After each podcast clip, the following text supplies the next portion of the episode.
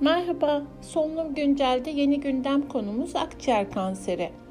Akciğer kanseri farkındalık ayı olan Kasım'da Türkiye Solunum Araştırmaları Derneği TÜSAT pek çok çalışma yaptı. Biz de Solunum TV dinleyicileri için TÜSAT Başkanı Profesör Doktor Ülkü Yılmaz'a sormak istedik. Hocam akciğer kanserinde son durum nedir? Bu hastalığın nedenleri ve bu konuda neler yapılabileceği konusunda bizi bilgilendirir misiniz? Tabii. E, şimdi bu yüz, yüzyılın başında e, olgular tarzında e, bildirilirken şimdi 2020 verilerine göre tüm dünyada 2.2 milyon e, kişiye akciğer kanseri tanısı koyuluyor. Ve her yıl e, 1.8 milyon 2018 verileriyle 1.8 milyon kişi 2018'de bu hastalık nedeniyle hayatını kaybetmiş durumda. E, farkındalığımız maalesef çok ciddi değil. Çünkü e, örneğin Türkiye verilerine bakarsak e, toplumumuzun 15 yaş üstünde %28'i sigara içiyor. Bu hastalığın e, temel nedeni sigara. Altta yatan e, neden sigara. E, ve e, bu rakam da gösteriyor ki e, çok e, ciddi bir şekilde farkında değiliz. Ama şunu da söylemek istiyorum. Akciğer kanseri en ölümcül e, kanser. Şimdi dünyada e, tanı teşhis edilen her 10 kanserden bir tanesi akciğer kanseri.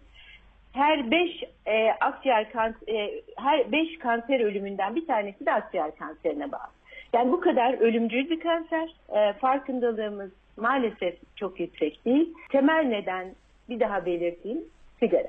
Şöyle söyleyeyim, her e, 10 akciğer kanserli hastanın 9'u sigara içiyor. Öyle söyleyeyim. Büyük oranda sigaraya bağlı ve hastalıkla karşı karşıyayız.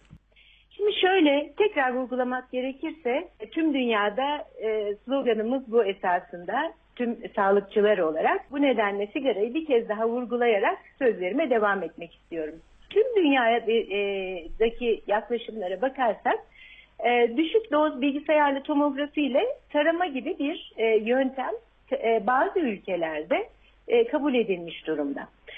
E, bu e, ortaya konmuş ki akciğer kanserine bağlı ölümleri azaltabilen bir yöntem.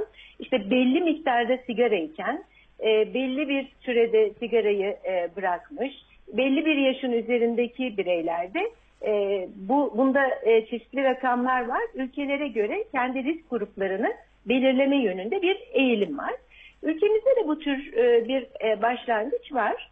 E, başlangıç derken buna yönelik e, bir çalışma e, başlatılması düşünülüyor.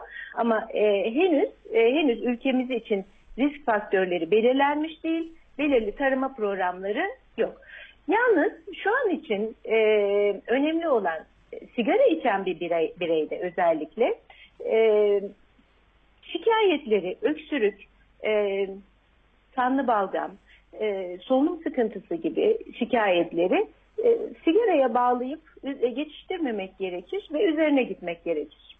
Ülkü Yılmaz hocamıza verdiği bilgiler için teşekkür ediyor ve hocamızın uyarısını bir kez de biz tekrarlamak istiyoruz. Kendiniz ve sevdikleriniz için lütfen sigara içmeyin. Yeni bir podcast'te görüşmek üzere. Hoşçakalın.